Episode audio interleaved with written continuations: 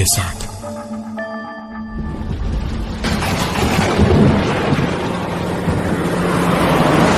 रात के तकरीबन साढ़े ग्यारह बजे थे। रोहित बहुत तेज़ी से अपनी कार को चलाता हुआ आगे बढ़ा जा रहा था। बारिश और आंधी इतनी तेज थी कि बस गाड़ी का बॉनेट ही दिख पाए ठीक से। वही बहुत था। लेकिन रोहित को कौन समझाता? एक बम्पर सड़क पर क्रॉस करते ही, कुछ शायद इतनी स्पीड में कार के चलते हुए बम्पर पर गुजरने से ढीला हो गया था, जिसकी वजह से खटर पटर लगी हुई थी। रोहित ने सोचा कि जरा सा ही और जाना है। तकरीबन दस किलोमीटर ही था। तो ज़्यादा परेशान न होकर उसने गाड़ी की रफ्तार वैसे ही बनाए रखी और कार चलाता रहा कि जब अचानक। गाड़ी का बॉनेट एकदम अचानक एक झटके से खुला और खुलकर इतनी तेज विंडशील्ड से टकराया कि पूरा कांच छोटे छोटे टुकड़ों में बिखरकर कार के सामने की सीट पर फैल गया। थोड़े बहुत कांच के टुकड़े आकर रोहित के भी धंस गए और आखिरकार गाड़ी डिस्बैलेंस होकर के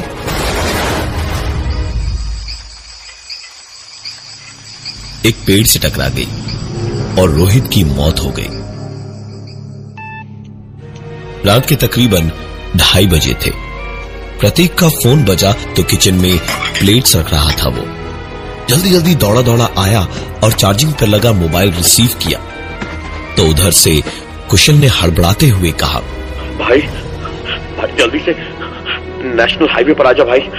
रोहित की कार का एक्सीडेंट हो गया है। वो मारा गया है। कह रहे हैं कि तीन घंटे पहले एक्सीडेंट हुआ था और तुरंत ही मर गया है। भाई, हम सबको छोड़कर चला गया, रोहित भाई। हम सबको छोड़कर चला गया। ये सब सुनकर प्रतीक थोड़ा चिढ़ गया था और वो कुशल पर चिल्लाया। देख, फालतू ना रोहित के साथ मिलकर मज़ाक करके मेरा दिमाग मत खराब कर। थक गया हूँ हाँ? सोना है मुझे। और हाँ मज़ाक के पहले सोच समझ लिया करो तुम दोनों। अभी 20 मिनट पहले रोहित यहाँ मेरे घर से निकला है। तो कैसे तीन घंटे पहले मर गया भाई? कुशल ने पूरी बात सुनी। तो जैसे उसके गले से सांप लिपट गया था कोई। घबराकर हकलाते हुए उसने कहा भाई क्या बोल रहा है यार तू? तू पागल हो गया क्या? अरे वो, वो सचमुच मारा गया है। अभी अभी पुलिस का फ़ोन आया था। ए, ए, ए, एक काम कर। आजा हाईवे के पुराने चौक पे। मैं तेरे को मोड़ पर ही मिलता हूँ। हम दोनों हम दोनों साथ में चलते हैं। प्रतीक ने भी तुरंत काम धाम छोड़ छाड़कर वहाँ पहले जाना बेहतर समझा। क्या पता सचमुच कुछ हुआ हो। लेकिन कैसे? क्योंकि अभी 20 मिनट पहले तक तो रोहित यहीं घर पे ही बैठा था। प्रतीक भी निकल पड़ा उसी बरसात में कुशल के पास। और कुछ ही देर में हाईवे के पुराने चौक के सामने प्रतीक भारी बरसात में गाड़ी कोने में ले रहा था। कुशल सामने एक बिल्डिंग की खिड़की के छज्जे के नीचे छाता लिए हुए बारिश से बचने को खड़ा हुआ था जिसके ठीक सामने जाकर प्रतीक ने अपनी गाड़ी लगाई। अपनी उल्टी तरफ़ की खिड़की का कांच नीचे किया और बरसात की उस आवाज़ में कुशल से कहा आजा कुशल अंदर आजा! कुशल छाते को बंद करके बैठने के बजाय छाता सर पे लिए हुए। नीचे झुका और प्रतीक से बोला, क्यों बैठू आपकी गाड़ी में भाई साहब? ना मैं आपको जानता हूँ, ना आप मुझे। तो फिर क्यों बैठू? प्रतीक को ऐसा लगा, जैसे किसी ने उसे थप्पड़ मार दिया हो। वो कुछ बोलने को खुले कांच से सर निकालने ही जा रहा था, जब उसकी ओर की खिड़की के कांच पर ज़ोर ज़ोर से किसी ने खटखटाया। प्रतीक कुशल की बात भूलकर देखने को पलटा कि उधर कौन है तो उसको अब थप्पड़ जैसा नहीं बल्कि हज़ारों वोल्ट का झटका लगा। सामने कुशल खड़ा था और कांच खटखटाता हुआ दबी हुई आवाज़ में बाहर से चिल्ला रहा था। प्रतीक दरवाज़ा खोल। साले भीग रहा हूँ मैं इधर। खोल दरवाज़ा।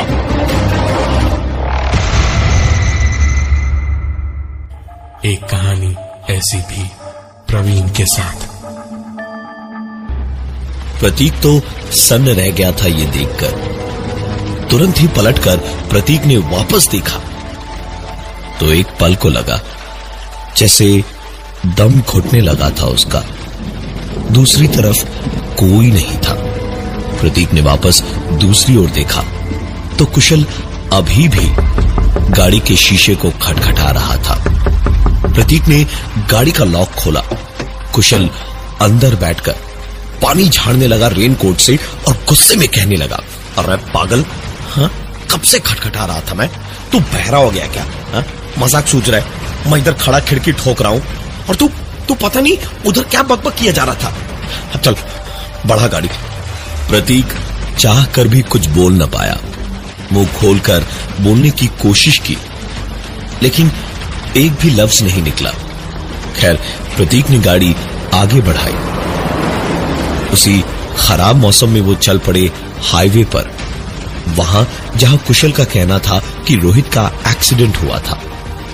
कुछ आगे गए ही थे जब कुशल ने फिर से कहा भाई ए, एक मिनट गाड़ी रोक सिगरेट ले लू जरा। प्रतीक ने कार साइड में लगाकर रोकी।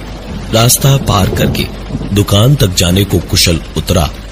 और उसी भारी बरसात में उतरकर, कुशल सर पर हाथ से पानी रोकने की बेवकूफों जैसी कोशिश करता हुआ दुकान तक भाग ही रहा था जब अचानक नीचे सड़क पर टूट कर गिरा हुआ एक हाई टेंशन बिजली का तार था जिसपे कुशल का जूता पड़ा और बरसात के ठंडे पानी में कुशल के बदन में पैर के नाखूनों से लेकर सर के बालों तक एक एक सर्रे में इतनी बिजली, कुछ ही लम्हों में दौड़ा दी कि कुशल धुआँ धुआँ होकर वहीं झुलसकर तड़पता हुआ गिर पड़ा और बिना चीखे इस दुनिया से प्रतीक की आँखों के सामने चल बसा। प्रतीक की आँखें ये मंजर देखकर उसी पे ठिटक के रह गई। आसपास दुकान पर खड़े लोग डंडा लेकर कुशल को छुड़ाने की कोशिश करने लगे। लेकिन कोई फ़ायदा नहीं था क्योंकि कुशल कुशल मर चुका था। प्रतीक जब तक कुशल तक धीमे धीमे कदमों से इस उम्मीद से पहुँचा, शायद वो कराहता हुआ उठेगा और कहेगा, अरे, दिखाई नहीं ये तार। चल चल चल, घर चलते यार। तब तक कुशल इस दुनिया से बहुत दूर पहुँच चुका था। प्रतीक की आँखों के आँसू इस ठंडी बरसात के पानी में भी गर्माहट महसूस करवा रहे थे। प्रतीक किसी मूर्त की तरह खड़ा हुआ। अपने दोस्त कुशल की बेजान अकड़ी हुई लाश पथराई आँखों से देख रहा था। और उसके देखते देखते ही अचानक प्रतीक ने जेब से फ़ोन निकाला और स्क्रीन पर नंबर देखा। तो एक बिजली का झटका उसे अब लगा।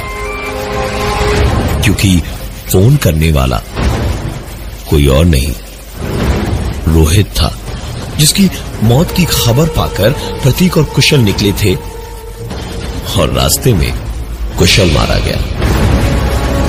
रोहित के नंबर से बचता फ़ोन देखकर प्रतीक के होश ही उड़ गए। उसी ठंडी बारिश में उसे आंसुओं के साथ पसीने की बूंदों की गर्माहट भी महसूस हो रही थी। उसने घबराते हुए फ़ोन उठाया और हकलाकर कहा हेलो। तो उधर से आवाज़ आई। अरे प्रतीक तू कहाँ है? शायद अपना वॉलेट तो तेरी गाड़ी में ही भूल गया हूँ यार मैं। प्रतीक ने गाड़ी में झांका तो देखा वॉलेट पिछली सीट पर पड़ा था। उसने कहा लेकिन कुशल ने तो कहा था कि तू एक्सीडेंट में मारा गया। तू तू ज़िंदा भाई ये हो क्या रहा है मेरे साथ? अपनी ही मौत की खबर सुनकर कोई भी सकते में आ जाएगा। रोहित जरा घबराते हुए बोला भाई तू पागल हो गया क्या? क्या क्या बकवास क्या कर रहा है बे? ज़िंदा नहीं हो तो क्या मेरा बहुत तुझे फ़ोन कर रहा है? और, और मर गया तो वॉलेट लेकर क्या करूँगा मैं? तू है कहाँ पर? प्रतीक जैसे अभी तक किसी बर्फ़ की सिल्ली जैसा जमा हुआ था। और अब अचानक अचानक पिघल गया। प्रतीक ने रोते रोते रोहित को पूरी बात बताई और बताया कि इस वक्त इस वक्त कुशल की लाश उसके सामने पड़ी थी। एक कहानी ऐसी भी प्रवीण के साथ। रोहित ने तुरंत कहा प्रतीक अगर तू मज़ाक कर रहा है ना तो मैं तेरी टांगे तोड़ दूँगा। मैं आ रहा हूँ तू वहीं पर रुकना और टेंशन मत ले। मैं अभी तुरंत आ रहा हूँ। ये इंडिया की सड़कें भी ना यार। एक बम्पर आया नहीं कि बस गाड़ी पूरी बजने लगती है। तू टेंशन मत ले प्रतीक, मैं अभी अभी तुरंत आ रहा हूँ। इतना ही कह पाया था रोहित के जब गाड़ी का बॉनेट अपने आप अचानक खुल गया और सामने का शीशा चकनाचूर होकर ऐसा बिखरा। गाड़ी सीधे सामने पेड़ से जा टकराई।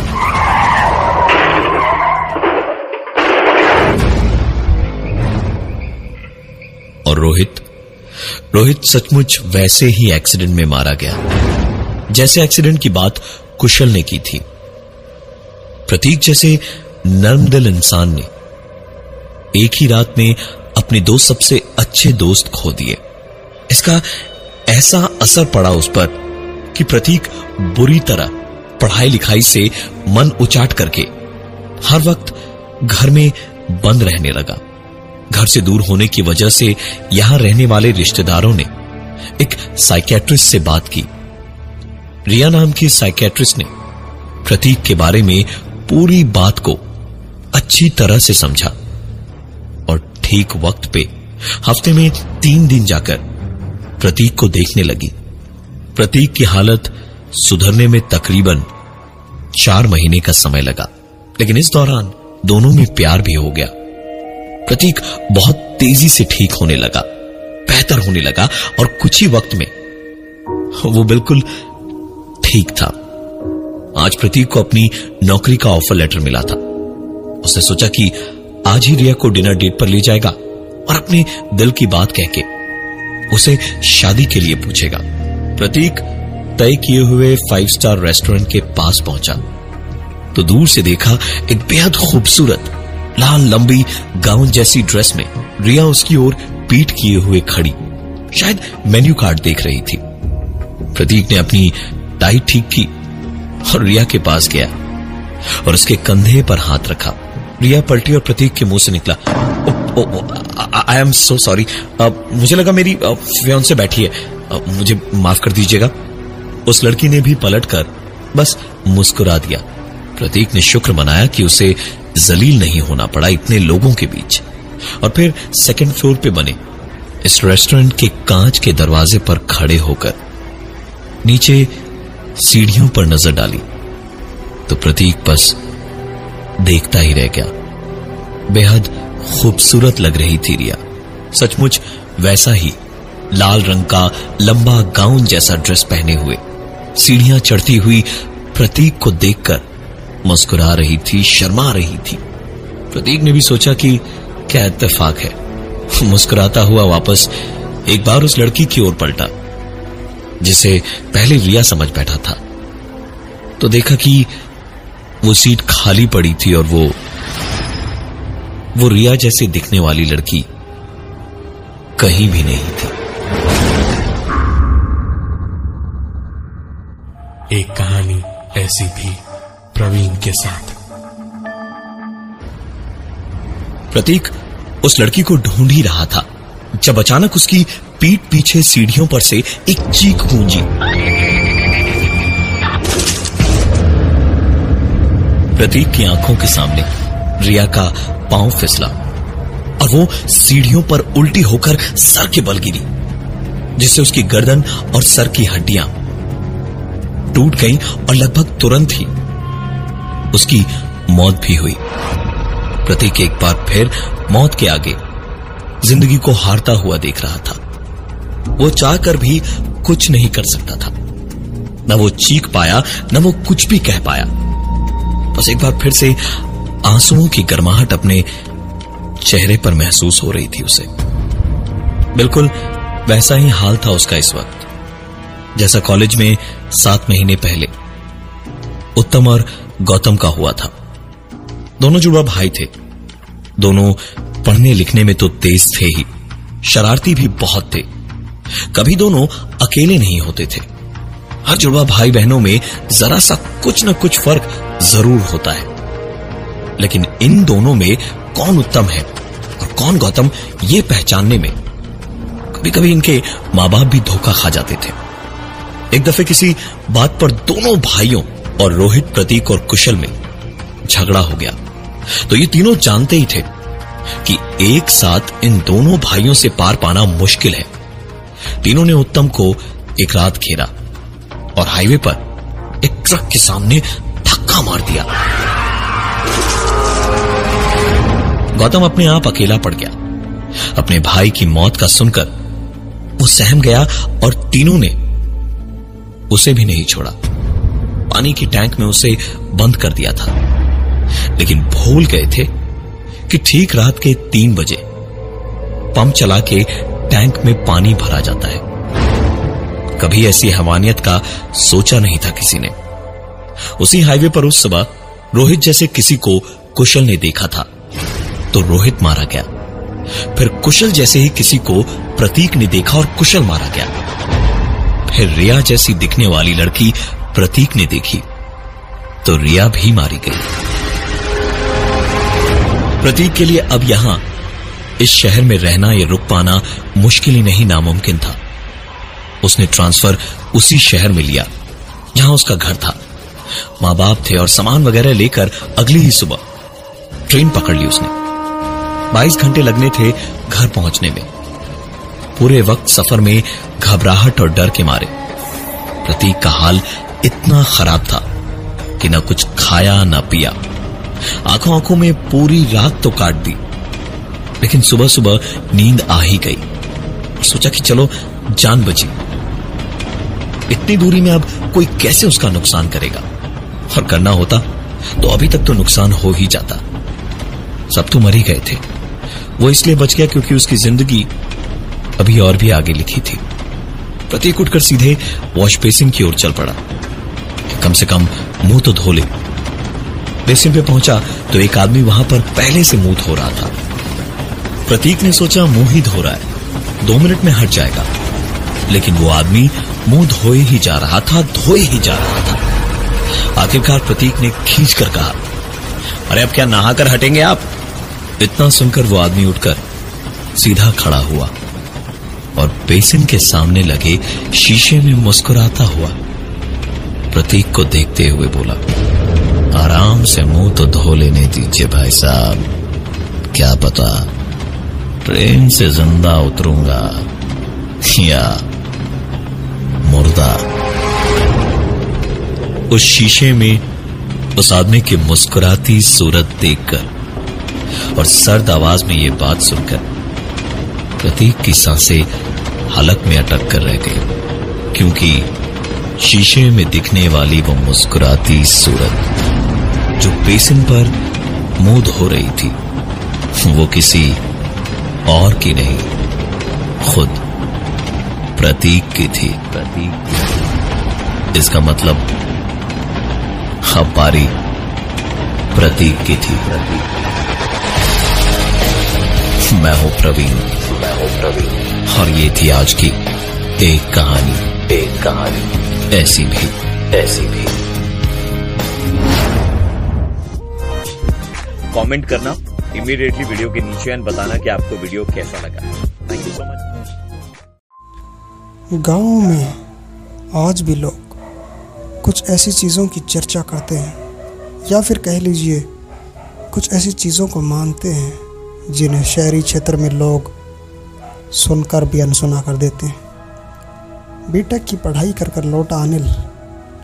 अभी अभी गाँव में आया था और गाँव के रूढ़िवादी विचारों को बेबुनियाद मानता था। गाँव के उसके जो पुश्तैनी खेत थे, उसके पास ही एक छोटा सा कब्रिस्तान था। कब्रिस्तान पूरी तरह से बंद था, लेकिन उस कब्रिस्तान के अंदर एक छोटा सा कमरा था, जिसके बारे में लोगों का कहा जाता था कि इस कब्रिस्तान के आसपास भटकना भी मौत को दावत देना है। अनिल इन बातों को बकवास मानता था और काफ़ी समय से सोच रहा था कि उस कमरे में जाकर लोगों को सच्चाई बताई थी। लोगों का मानना था कि उस कमरे में एक चुड़ैल रहती है, लेकिन अनिल का इन बातों पर कोई यकीन नहीं था। वो इस कमरे में जाकर सच्चाई का पता लगाना चाहता था। एक दिन जब वो खेतों में गया हुआ था तो रात के तकरीबन आठ बजे का टाइम था और तेज़ बरसात होने लगी। उसके खेत में सर छपाने की कोई जगह ना होने के कारण वो इधर उधर जगह ढूंढ रहा था कि तभी उसे उस कब्रिस्तान में वो घर नज़र आ गया। वो एक छोटा सा कमरा था। अनिल भागते हुए उस कमरे में जा घुसा। कमरे में घुसने के बाद उसने देखा कि इतने साल पुराने कमरा होने के बाद भी उस कमरे के अंदर एक छोटा सा पेड़ लगा हुआ था। वो छोटा सा अमरूद का पेड़ था।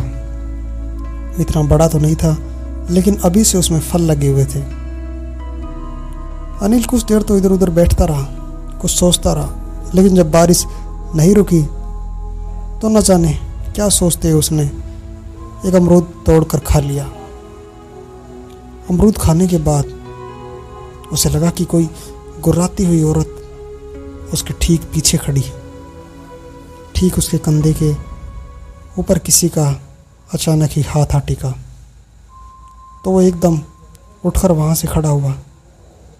तो उसने देखा कि पीछे एक औरत थी, जिसकी आँखें पूरी लाल थी और चेहरा बेहद डरावना था। उसे देखते ही अनिल उसी बारिश में वहाँ से भाग लिया और भागते भागते घर को आ पहुँचा। घर में आने के बाद अनिल ने ना तो खाना खाया और ना ही कुछ पिया, बल्कि आराम से एक कोने में दुबक कर बैठ गया। जब वो काफ़ी देर तक ऐसे ही बैठा रहा तो घर वालों ने जैसे ही उससे पूछने के लिए उसको हाथ लगाया तो वो तग रह गई। अनिल का शरीर आग की तरह तप रहा था। उसे बहुत तेज़ बुखार था। उस दिन उसके घर वालों ने उसे दवाई दे दी और कुछ टाइम के बाद ही वो ठीक हो गया।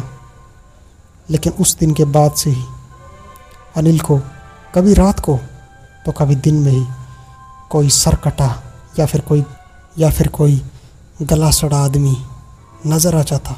किसी के हाथ कटे तो किसी का सर फटा होता। अनिल ये देखकर बेहद हैरान था। जब अनिल ने अपने घर वालों को ये बात बताई तो उसके घर वाले चौंक गए। वो बोलो वो बोले कि, तुम उस घर में क्यों गए? उस घर में आज तक जो भी गया, ज़िंदा नहीं बचा। ये बात सुनकर वो पास ही के एक भगत धर्मराज के पास चले गए। धर्मराज ने कुछ सोचते हुए उन्हें एक ही बात बोली कि, तुम यहाँ से चले जाओ। मुझे कोई सा नहीं चाहिए तुम्हारी इस मुसीबत का। ये लड़का पंद्रह दिन बाद मर जाएगा। जब अनिल के घर वालों ने काफ़ी मिन्नतें करी तो उसने बताया कि तुमने उस बुढ़िया के घर का अमरूद खा लिया था। इसलिए तुम मरे हुए लोगों को देख पा रहे हो। जैसे जैसे दिन बीतेगा और अमावस की रात होगी, तुम मर जाओगे। जब अनिल के घर वाले धर्मराज के सामने काफ़ी गिड़गिड़ाए तो उसने एक उपाय बताया कि तुम्हें दोबारा उसी घर में जाना होगा। और चावल के कोई ना कोई व्यंजन बनाना होगा। और व्यंजन बनाने के बाद उस बर्तन को वहीं रखना होगा। और अगर सुबह बर्तन खाली मिला तो बुढ़िया तुम्हें छोड़ देगी। इसके अलावा एक जलता हुआ कोयला अपनी जीप पर रखना होगा और याद रखे, वो बुढ़िया तुम्हें ऐसे करते देख ले, तभी उसका जादू तुम पर टूटेगा। इसके साथ ही उसने एक धागा भी दिया। उसने कहा कि यह धागा हल्दी में लपेट कर अपने पैर पर बाँध लेना। इससे तुम मरे हुए लोगों को नहीं देख पाओगे। अनिल ने ऐसा ही किया। वहाँ चला गया और चूल्हे पर आग जला, चावल बनाने लगा। वो कभी कभी डर कर बैठ जाता तो कभी रोने लगता।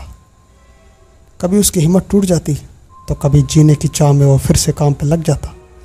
आखिर इसी उधेड़ बुन में उसने चावल बनाया और एक बर्तन में डालकर रख दिया। उसने कोयला चिमटे से उठाया।